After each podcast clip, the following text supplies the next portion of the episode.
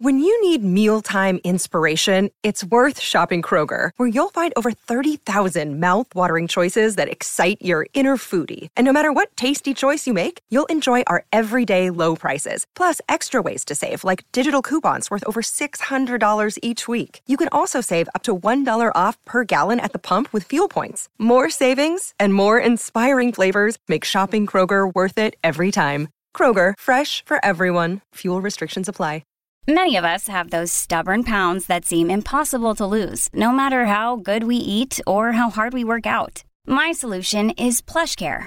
PlushCare is a leading telehealth provider with doctors who are there for you day and night to partner with you in your weight loss journey. They can prescribe FDA-approved weight loss medications like Wegovy and Zepbound for those who qualify. Plus, they accept most insurance plans. To get started, visit plushcare.com slash weight loss. That's plushcare.com slash weight loss.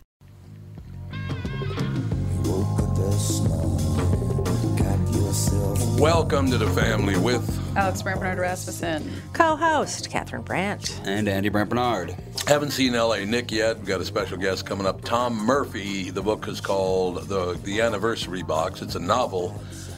Uh, we'll talk to Tom Murphy right after this with the family. Michael Bryant, Bradshaw and Bryant. What's the latest? Uh, we're just trying to represent people who've been injured through no fault of their own. We're trying to talk to them before they talk to an adjuster or before they take a settlement that isn't something they should get based upon their injuries. How many people are out there in different, not in the law business, that love to run around scaring people before you even get to them? Well, adjusters will want to settle cases and they want to close files. So, based upon that, they do what they have to. Um, I think there's a lot of circumstances where they probably act as attorneys where they're not attorneys and they try to explain people's rights or they give them a certain view that if they look at it, and what I always say is this if the adjuster really truly thinks the offer they made makes sense, they'd have them come see us, you know? And that's exactly my question is you have to understand who has the best your best interest in mind, correct? Well, you want to know what your rights are. You know, whether Yep. or not you Yep. decide you're going to hire us or not, that's a choice. It's a free consultation, and you want to understand what your all your rights are and what coverages you have. And plus the fact I hang out with you, so you got to be a good guy if I'm hanging out with you. Eh, maybe. okay. Ladies and gentlemen, Michael Bryant, Bradshaw, and Bryant.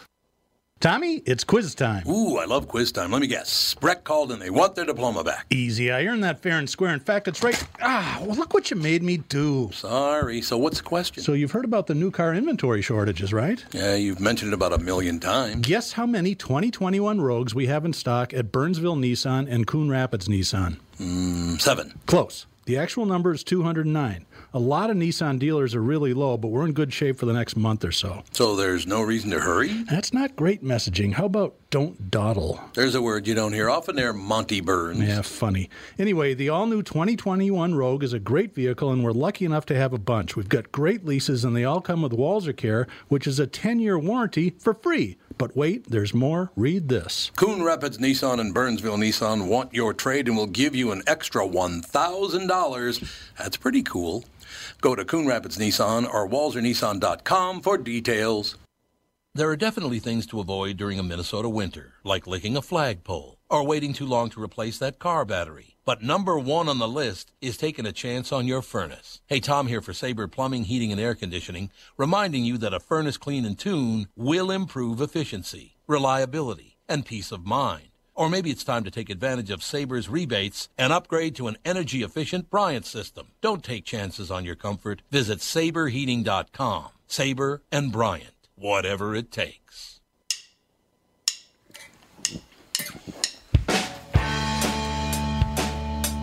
Uh, duh, duh, duh. Rock out, Catherine. Come on. Get amped.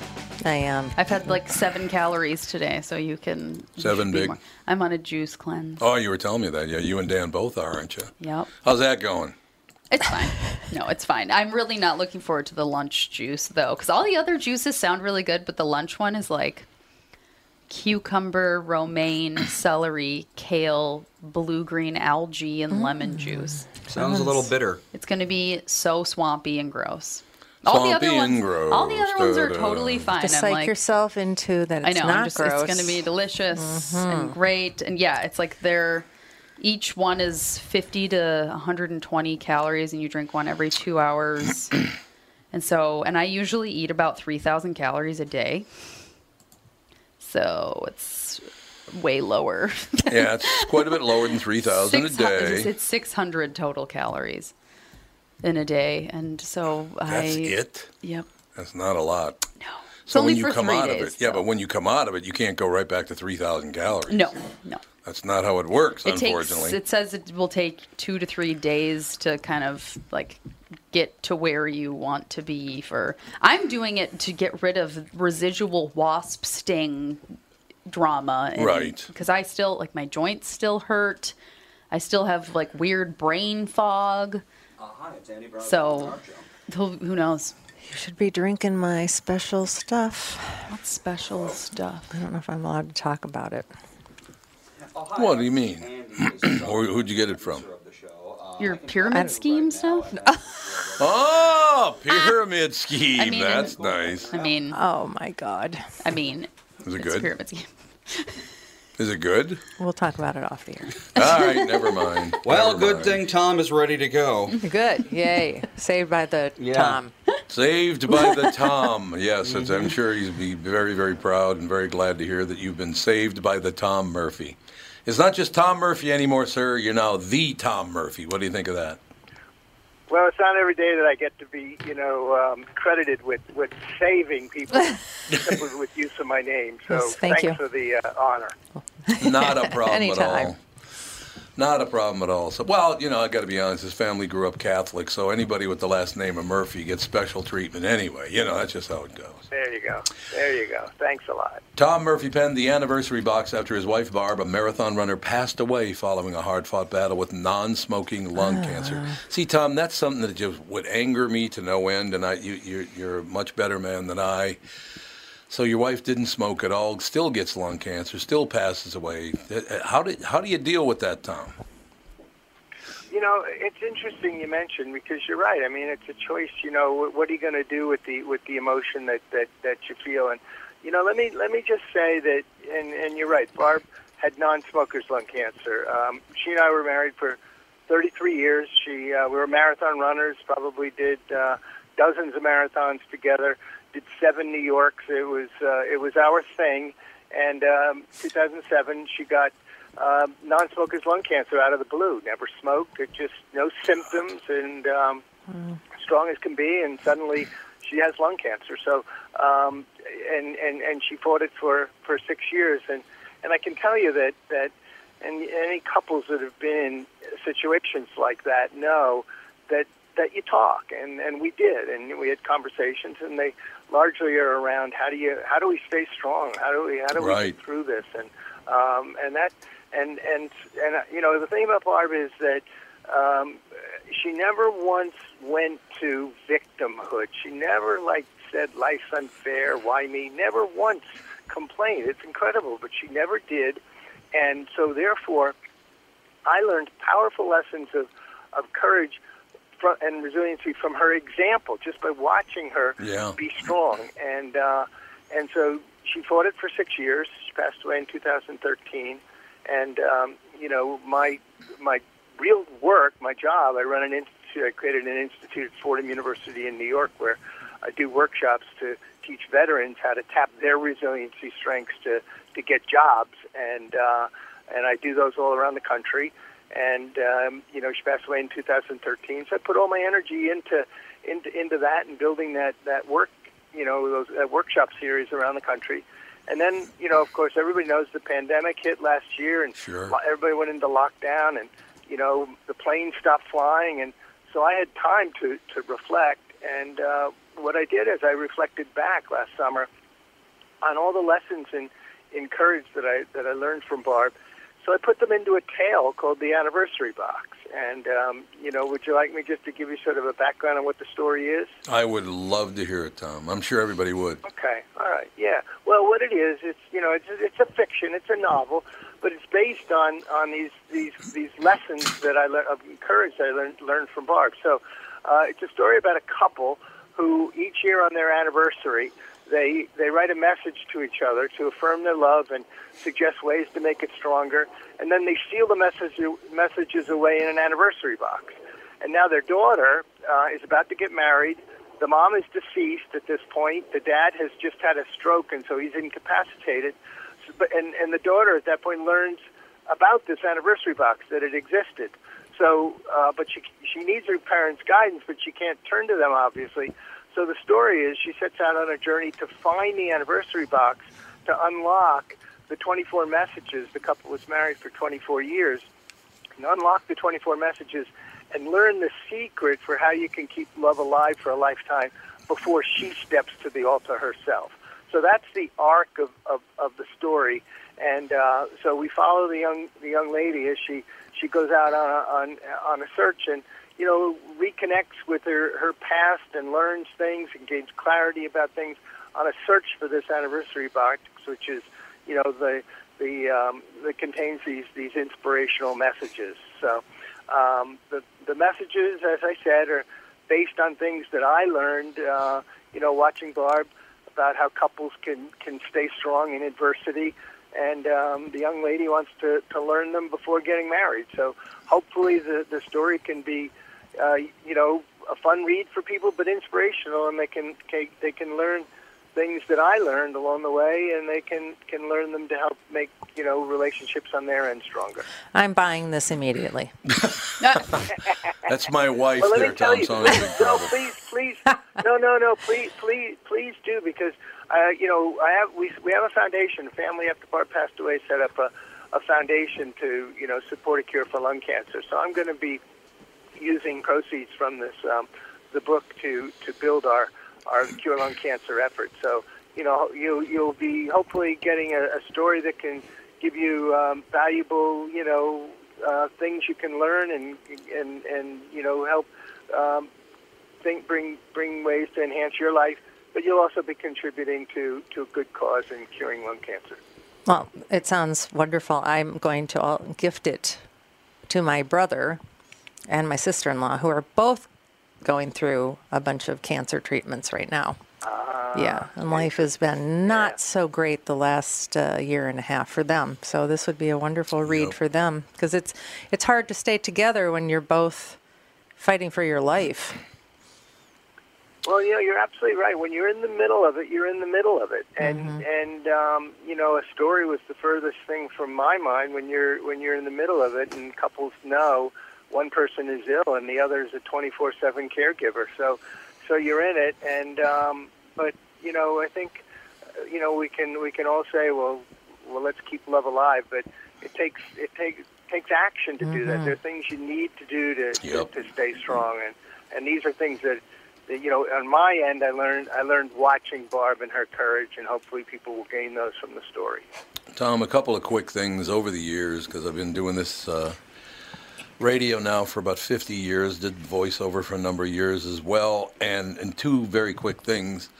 Um, one, uh, remember Jacob Jacob Wetterling was kidnapped many many years ago. That 11 year old, 12 year old boy in the state of Minnesota. It was a national story, and his family called and asked if I would uh, voice a bunch of of uh, public service announcements talking about kidnapped children and missing children, and we did, and it was very difficult because the whole family was there, and reading about their boy missing, and they had no idea. Well, they did eventually find him because they found the guy who killed him and buried him. So luckily, Many they- years later. many many years later. But uh, that was very difficult to read that in front of them. But there was another situation where I got a call from uh, several families to, and asked if I would cut a public service announcement uh, anti-huffing. Huffing is when where they spray what paint into a rag and then It could be huff paint. that. It can be gasoline. It could be A lot of different solvents. aerosols, of Basically, some yeah, kind, any yeah. sort of volatile compound. So what I'm saying, Tom, is uh, there was a very difficult thing because the father of the of the boy who had died was there while I read it again. So that was a very difficult part. But the reason I'm bringing it up is the great part of it all is you you, you gain this understanding. Uh, the man whose son died from huffing, he was, I believe, 16 years old. and I ran into his father about six months later, and I took away what he said to me as a great lesson learned and, and how to feel other people's pain, really. Because I ran into him six months later, and I walked up and said, uh, I don't want to say his name, but I'll say it's Bill. It wasn't Bill, but I'll say it's Bill. I walked up and I said, Bill, how are you doing?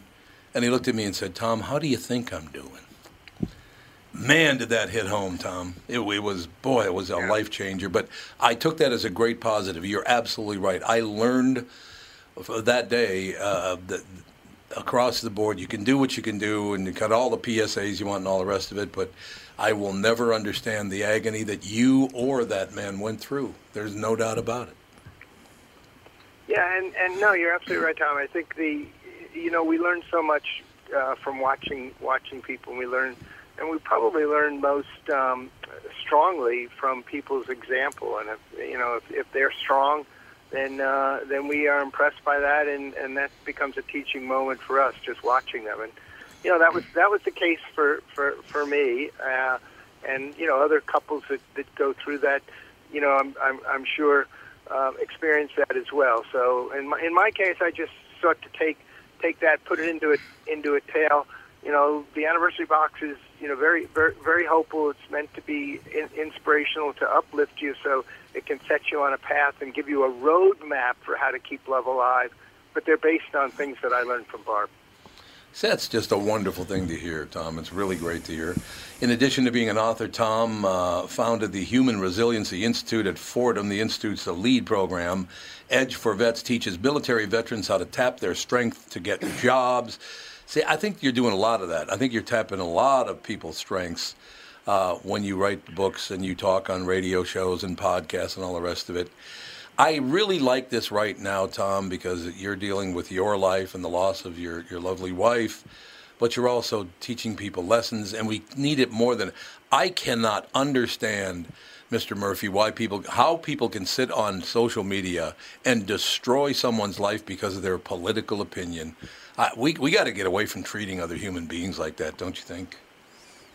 Well, yeah, I mean, I, I just think everything comes down to, to action, and, and, Yep. and really, you know, you have a choice. Is your action going to be negative? And, and you just described an example of people who use, you know, their energy in a negative way. Yeah. Or it can be positive, and you put it in, in, into positives. And, you know, I just, my, my choice, and, and I would, you know, you know, urge that is um, focus on, on putting your energy outward to others. You know, others have a need. What's their need? How can I meet their need? Do it. Move forward.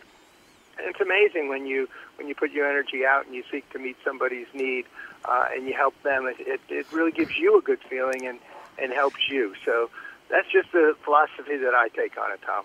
God, I can't talk to you anymore, Tom. He's got a bachelor from the univer- the, the hated University of Wisconsin, ladies and No. I'm right next door. Come on, what are you talking about? Hey, He goes, I'm right next door. positive energy, man. we Badgers are good. Hey, listen, I will tell you though that when I was at University of Wisconsin, there was one consolation. When it was minus 24 for us, I could always look west and figure, ah, the guys up in Minnesota, they got it at minus 34. You're all 10 degrees colder than us. That is that true. was a small consolation that we could take. So you just dumped it on us, Tom. I feel much better now about the conversation. no, it's it is a terrific situation. Tom, how do you look at your life now? You go because you still have to wake up some mornings and go, why? Why did this have to happen? How do you handle that? No, I don't.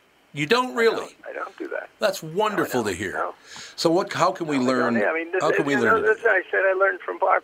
Barb always said, "What is is." She said, "Some people get stuff." She said, "I just happened to get lung cancer." Yeah. Now she got it with no symptoms, never smoked.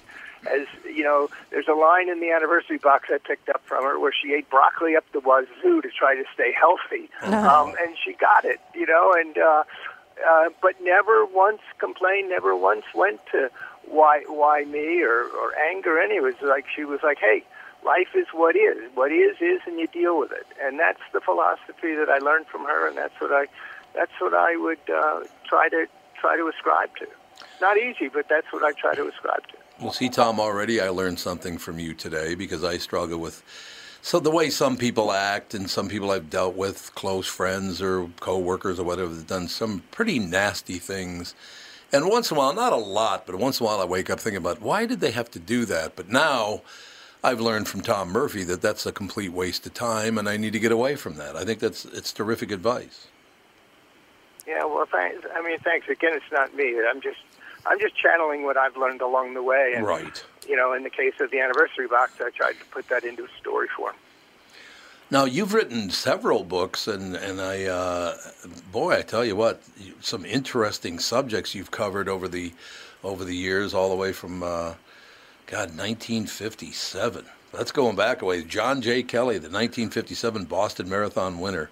Just call me Jock. See, I thought it would have been about me when I saw the title, but then I realized there's no way it was going to be about me. So you know. Well, no, I'll just, I'll just, you know, um, mention Jock Semple was for 50 years the heart and soul of the Boston Marathon. Um, you know, now it's, you know, got 30, 40,000 people who run it every year, but you know, back then uh, he he would keep it alive. I mean, it started in 1897, but you know, during the 40s and 50s, it had some lean times. Yeah. Jock Semple was the co-director and kept it alive, but you know, he was a runner. He ran his first Boston Marathon in 1929, so he he had a 50-year experience as a runner and a, and a coach and a trainer and a director. Anyway, so Johnny Kelley, who won the Boston Marathon in 1957, and I teamed up to write Jock's biography, which we, we, we did it as a way to tell that 50 year history of the Boston Marathon through Jock's eyes. So you you experience that 50 years of the marathon through through Jock, and and that was the first book that I that I wrote, and and and did that way back then when I was a was a kid because you know I was a Boston Marathon guy, and and Jock asked me to write his life story. I was a young kid teaching in the schools back then, and Jock asked me to write his life story, and um, so I did with Johnny, and um, uh, it was it was a wonderful experience connecting with you know that marvelous history of the Boston Marathon and and getting that onto paper. So Did that you- was the first book. Did you ever run the Boston Marathon, Tom? Yeah, yeah, sure. And and uh, you know, Barb and I ran seven, New York seven seven times Oh, together. So that was my thing, you know, mar- marathon running. And um, I did Boston in 2016 was the last one I I did as a way to create awareness for our Cure Lung Cancer campaign. Mm-hmm. Um, but um, no, I mean running. You know, everybody's got a something, and my thing was was running. See, I think that's wonderful. I just uh, the, the reason I asked you that question is I just took up walking long distances. I, I tend to average uh, a lot of days. I walk 13 miles, so I basically walk a half a half a marathon several days a week. Good. And when I don't, I get Good. about eight or nine miles. And uh, Tom, it makes when I'm out there, and I, I've I've never run a marathon. Um, that feeling that you get just from walking, whether it's the dopamine, the endorphins, or whatever it is, that much really kick in running a marathon. Yeah, it must make you feel terrific. Oh, it's, it's the best. I mean, I've been a runner since I was 13 as a kid. So, Oh, okay. you know, yeah, it's it's that. But you know, people it just get out and you're right, moving with, with biking or swimming or running or walking or what. You know, you you you you just get out there, and you know, for me, that was that was so much of my life, and and then of of course when I would do stories in the case of the Jock book, um, you know, I draw from that. And then the the other one I think you mentioned um, that I wrote called Runner in Red was Right. a um, a Boston a, a- a mystery based on uh, a real life Boston Marathon legend. And, uh, and I'll just say briefly that in 1951, okay, the first you know women were not allowed to run in the Boston Marathon, as you know. Back then, they, the rules prohibited them from running. But it was 1966 that Roberta Gibb and then a year later Kathrine Switzer in 67 snuck in and got all the publicity for women in the marathon and started the ball rolling that led to women's running.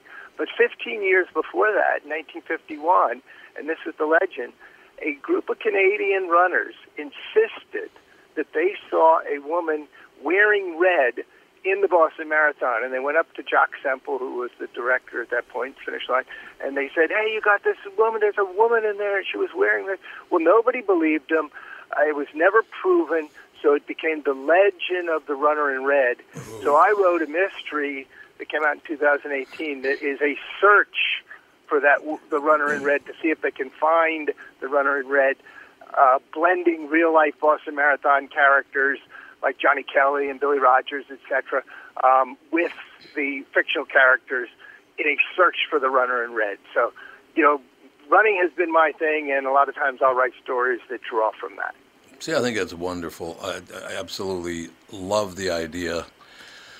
Uh, you know, I I was born in 1951, and I I often think about, well, I wonder if I should start running again. And I thought, well, maybe now. Walking's probably better. I don't know. Maybe I'll give it a whirl just to see if I could I, I get out there and uh, make my way around the track running, but uh, but the walking part of it is fantastic. I want to take. Do you, do you have? Uh, I, I, need to take a couple minute break. Uh, do you have ten more minutes? You're on the schedule, but I want to make sure you actually have the time to stay ten more minutes. You, can you yeah, do sure. that? You can. Yeah. Okay, we'll be back in just a couple of minutes more, ladies and gentlemen. A fascinating story and uh, uh, a big question coming up. Tom Murphy with us, ladies and gentlemen. The anniversary box, the novel, is available on Amazon and everywhere. Back, we got about another ten minutes with Tom Murphy. Back right after this.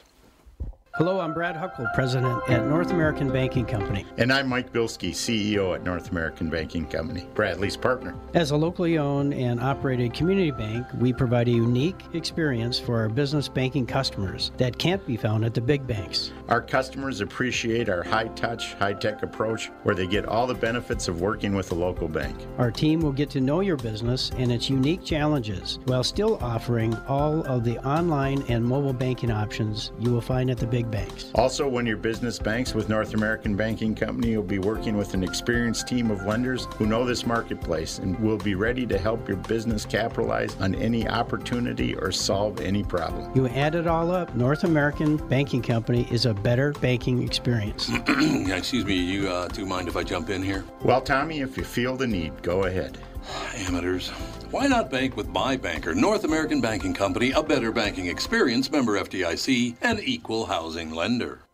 Priority Courier Experts does not have the largest inventory of lease to own trucks anymore. Hold on now. Anymore. All right, fill me in. Pat, who in town buys brand new trucks and immediately puts those rigs into the most honest and ethical lease to own program? Priority, that's who. But you said they don't have the largest inventory. Let me spell it out for you. First, Priority orders the finest spec of Kenworth and Freightliner trucks. These rigs cost anywhere between 135 to $215,000. That's more than my house. I hope things get better for you, man. Next, a qualified driver sits down with one of Priority's onboarding specialists, reviews the lease to own program, and earning potential of partnering with one of the world's largest same day delivery companies. And Shazam! Another partnership is formed, and that driver is on their way to owning that rig in five years or less. That sounds simple. It is that simple. That's why Priority doesn't have the largest inventory of new trucks anymore, because these rigs roll off the lot almost as soon as they arrive. Calling all drivers. Take charge of your driving career today. Visit priority.com or call Robbie, Nick, Chad, or Mike 651 748 4465 and they'll get you on the road. Priority Courier Experts. Every time you call us, we deliver. You know, I was like that every time you call us tagline. Yeah, I remember when Steve pulled every truck off the road to hang that tagline on the sides. Hey, Pat, your finger's still on the record button?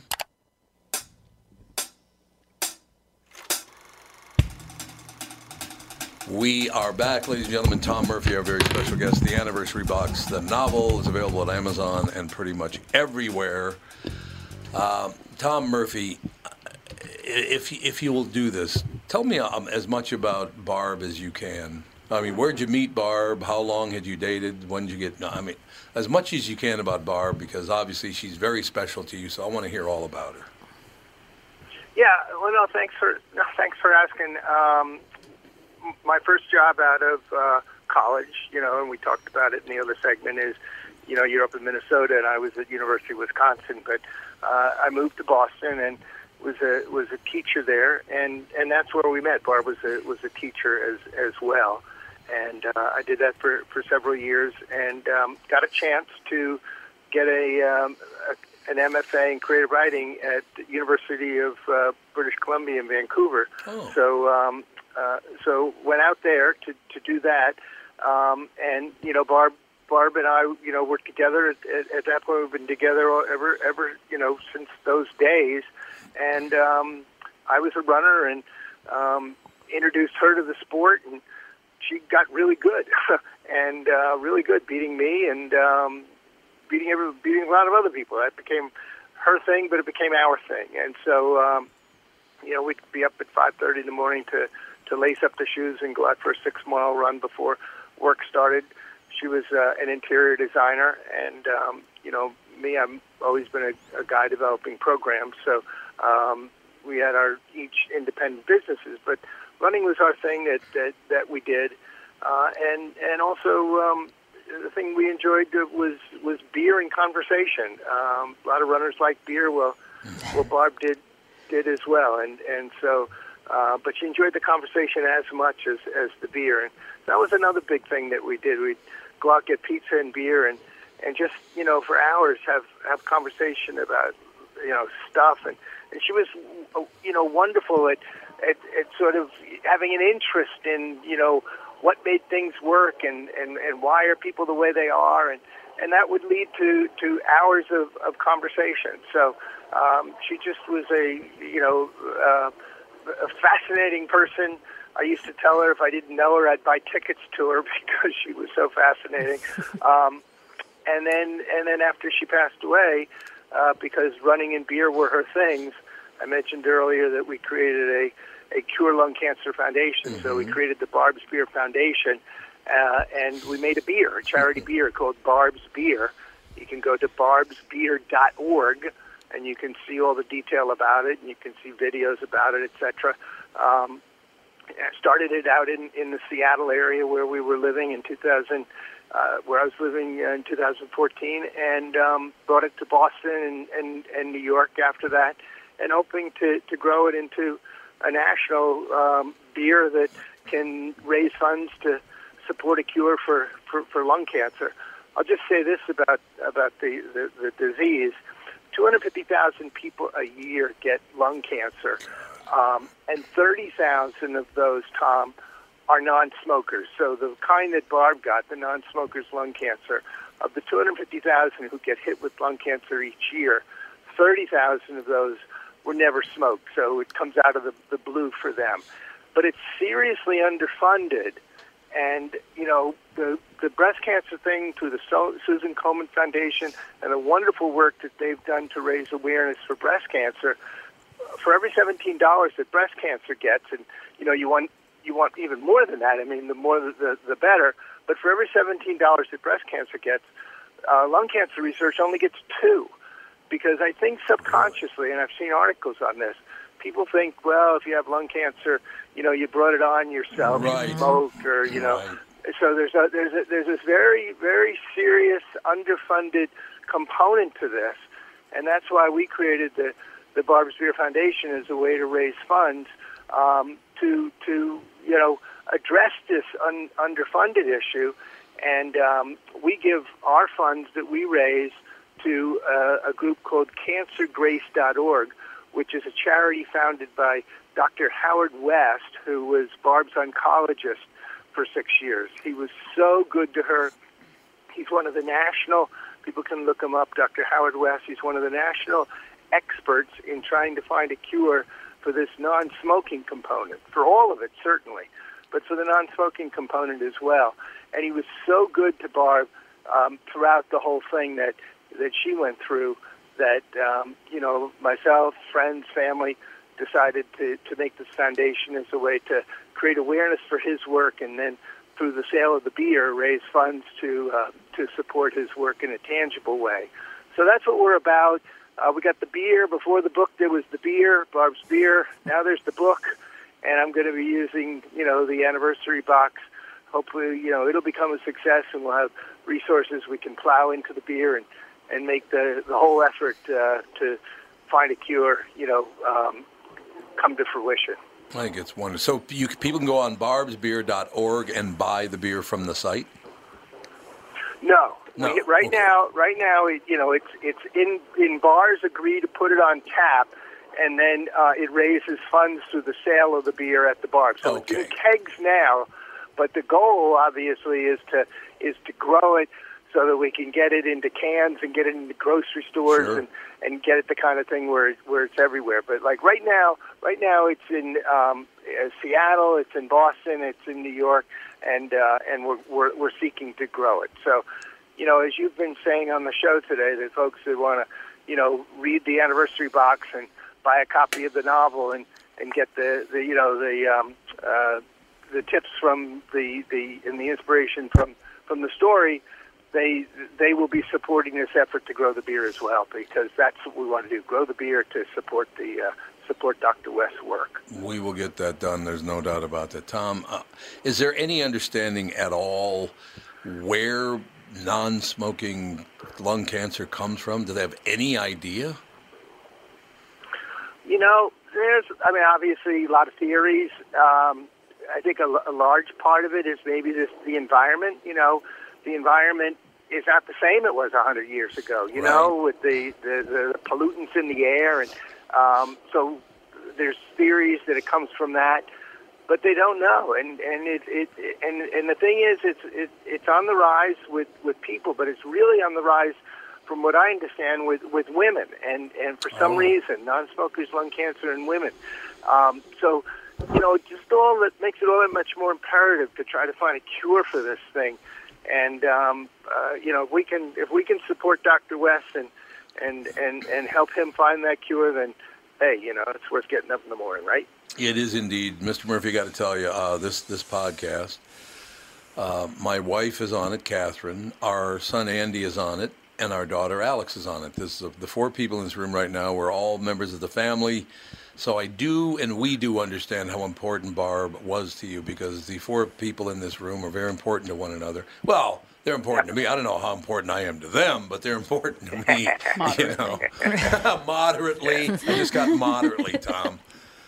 But yeah, yeah, it means so much. It means so much, and I just, just being as close to my wife as I am, I I know it sounds weird, but there's a little twinge of pain just even thinking about you and Barb and what I would do without Catherine. I don't know what I would do, Tom.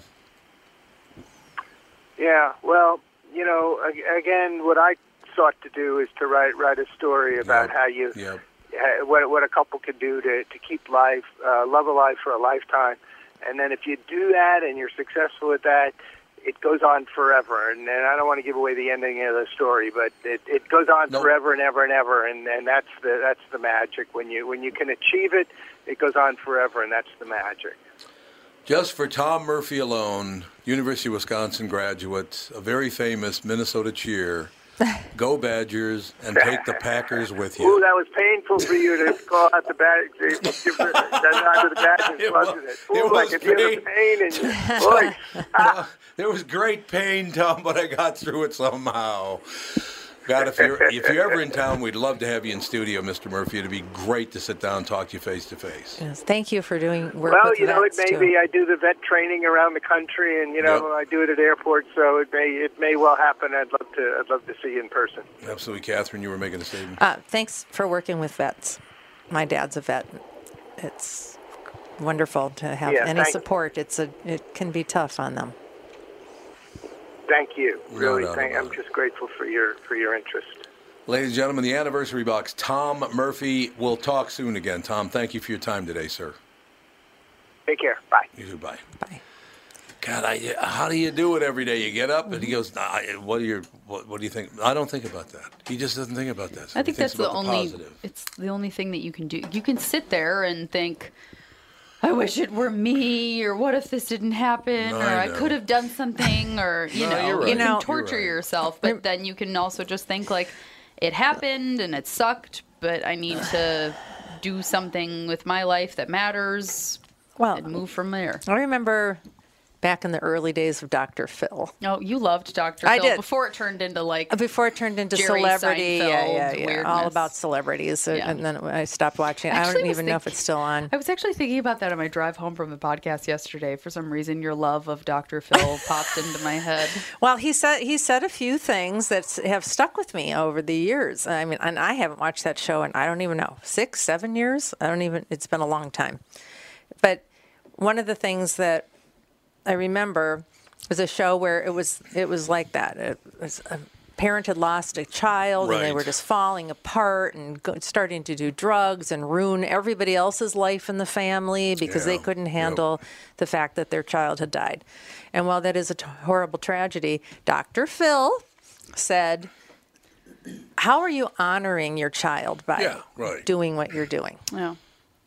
I know. Would your child want this to happen because of what happened to him?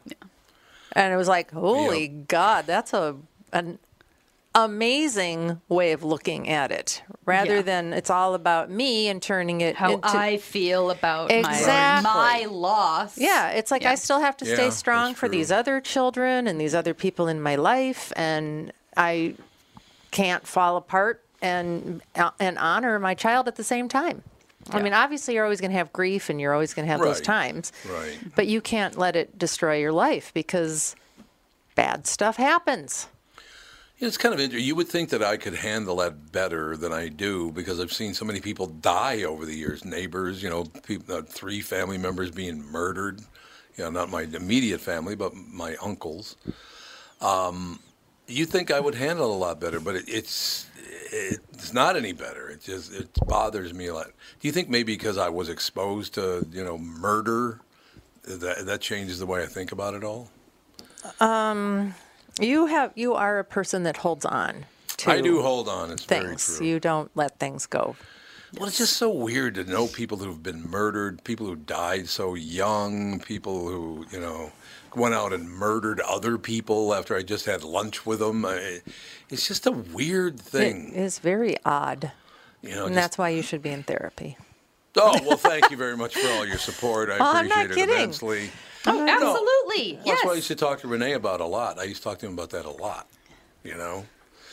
But the one thing that did help me on the other uh, end of things, the group I hung out with, the Lorenz and Andy Fisher and Greg Lundeen and Roy Matson and all those people, if anybody got out of line in our neighborhood, they didn't for long because that group of guys stepped up and said, "You aren't going to act like that around here. It ain't going to happen." Which I was very, very happy. But we we we did watch out for each other. We could, Andy Fisher would have thrown himself in front of a train to keep it from hitting me. Well, that's what an actual community is. It is, and I wish we'd get back there. Yeah. Yeah, I brought this up. Uh, you know, I talked. I brought this up to your mom today. Barack Obama was going to have his 60th birthday today. He's canceled it now. It's just going to be family and very, very close friends. Oh, friends. he canceled the big shindig. He canceled the big shindig. Yeah, Why? How could he not? Yeah. because of super spreaders. Well, the fact that he even planned it in the first place is just Uh, you so know. weird. Well, gotta do something a with your party 12 like that, you're planning months in advance, Yeah, and it looked like COVID was on its way out at one time. To It give him the benefit of the doubt. But okay, Andy and Alex, let me run this by you because I already told Mom this. So, so even though I agree with hardly anything that Barack Obama says politically, I don't agree with much at all that he has to say. I find the way he treats his wife and his children to be very, very nice. I, I think he's a decent person. I just don't understand how it is these people, just because of your political opinion, you're the devil and you're evil and oh my God, I hate you. I don't agree with anything he says politically, but I think he's a nice man who treats his family well. Yeah. Why can't people see that far down the line? They just can't. Why can't people who are always telling everybody else what to do, you know, and how to do it, let people merge in front of them? you know? yeah, well, there is that. Why can't people give someone Yeah. uh, the parking space? I uh, you know. know, it's like it just, I don't know. People just have their their moments of weakness, I guess. Well, and I remember when of uh, when a, one of one of the one of the local, local black leaders in this market. I've never gotten along with him. He has very extreme opinions, and you know, uh, I found out that his his grandchild had died. Right. I can't get past the fact that I don't agree with him. I don't really care for the guy much. He has literally tried to ruin my life at times. Tried to get a cancel deal going. It didn't work, but he's tried. I, I can't get past the fact that he lost his grandchild at such a young age. So I felt really bad about that. People don't though. No, I mean, I don't care. You you really well, you went after me, and therefore I hate you, and so you lost your grandchild. So what? He's still a human being. Do people forget that? Do you think? Oh, absolutely. People are very Wow. disconnected from compassion. How do you get disconnected? Well, look, being compassionate has cost me a lot of money. you know Because that. People true. like to virtue signal how compassionate they, are. They do, but yeah, when it actually comes to being compassionate, you actually have to sit down and think about the other person and what it's like for them. right. Or we've got this reactive society that all you do is react. He deserved to have this child die because I, I know. I don't How like you- him. I mean, that's what people think do. That how could you think you deserve to lose a child this, or grandchild? It's this flippant uh, overreaction to every little thing. It's just that's what we do now. Do you guys know? Andy, you're not. You don't hang out with a lot of people. You've never been much of a No, socializer. and Alex, uh, you do socialize much more.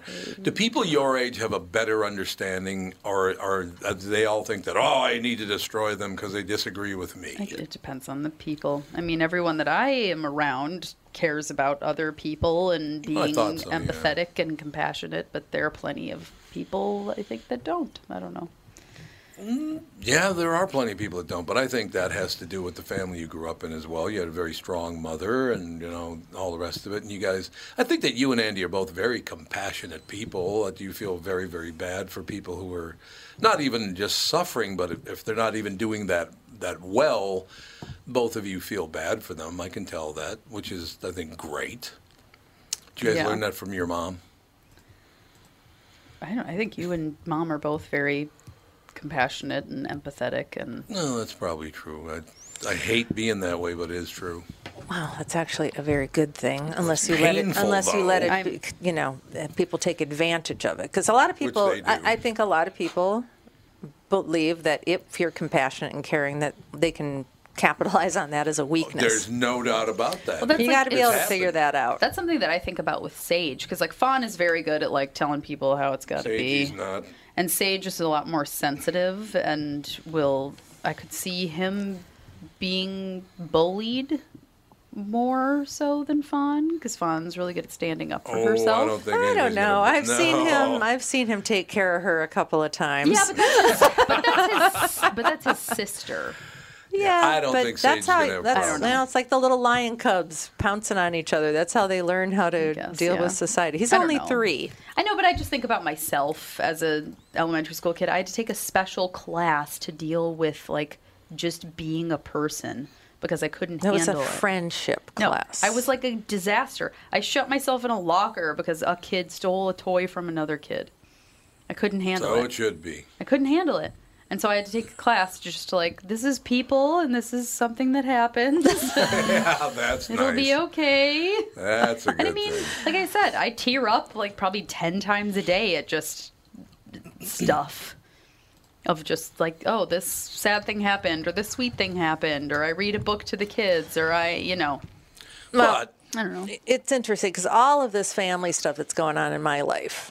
My Yeah, dad's, yeah. you know, kind of fading. He's in a- 94, an be assisted 95 in a living. things. you know, he's having some health crises here and there, and all this kind of stuff, and it brings up a lot of family stuff. Oh God, yes. Yeah. You know, I I come from five siblings, and we've all been talking lately, and it is very interesting because I really grew up thinking none of us really gave a crap about each other that much. Really? Yeah.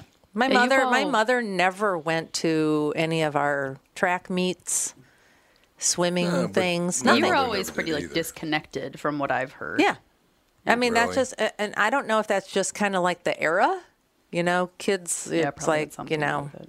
let them Well, do what they're your- going to do as long as they're not was- causing any trouble. Your mom also wasn't exceptionally like warm or anything. She was very fun and lively and Yeah. good for a laugh, but she wasn't like a Well, she was Czech. That's how Czech people are. yeah. They're not all touchy feely for the most part because Yeah. they're Eastern European, you know. Well, she was always very nice to me. And well, she's your nice. mom, She was your- always your nice. mom was not like touchy feely. That's true. No. She definitely wasn't. Not at all. Yeah, I think Yeah, it, it was had more- something to do with If you got touched, it was mostly a whack. Yeah. But you have to remember what my mother told me on her 62nd birthday. My mother was 31 years older than me, so I was 31, she was 62.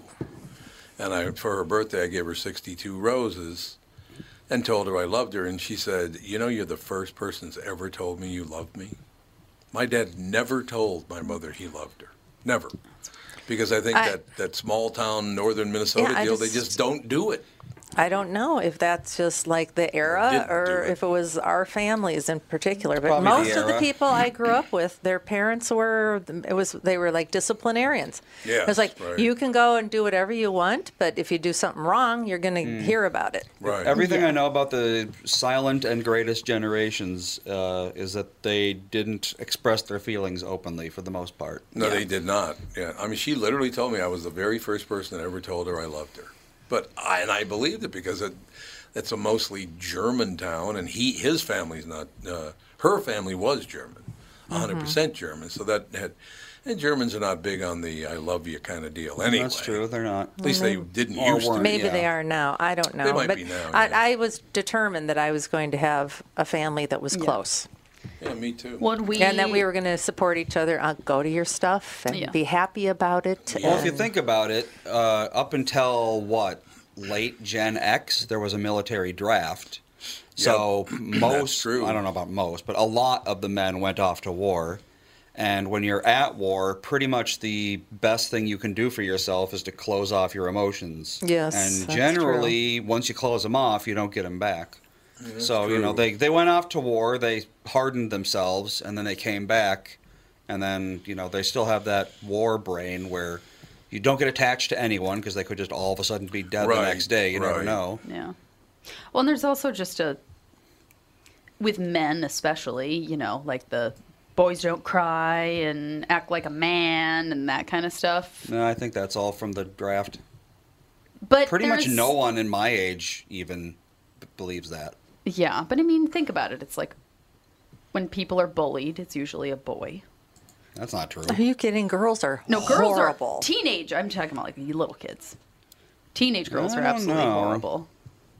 It's like the physical, you know, and like men are more like physical and like hunt and gather instinct and stuff like that. And it's just, I don't know. And I feel like there is something because like Dan, his he grew up in a family of four boys, and then his dad grew up in a family of seven boys. And I think there was a lot of that in their family, like you know, we're men and we don't talk about our emotions and. Although Yeah. my mother never put up, there were five boys in my family. She had to put up with zero fighting among the boys, and said, "If you ever hit one another, you can just get your bag and move out." She Yeah, would not way to allow us it. to hit one another. Yeah, mm-hmm. yeah. Dan's Dan Not and his a- brothers never hit each other or No. like. I mean, they'd have They like water didn't. Oh my balloon God, my fights. brothers used to whack the shit out of each other. We got to take a break. we'll be right back with hour two.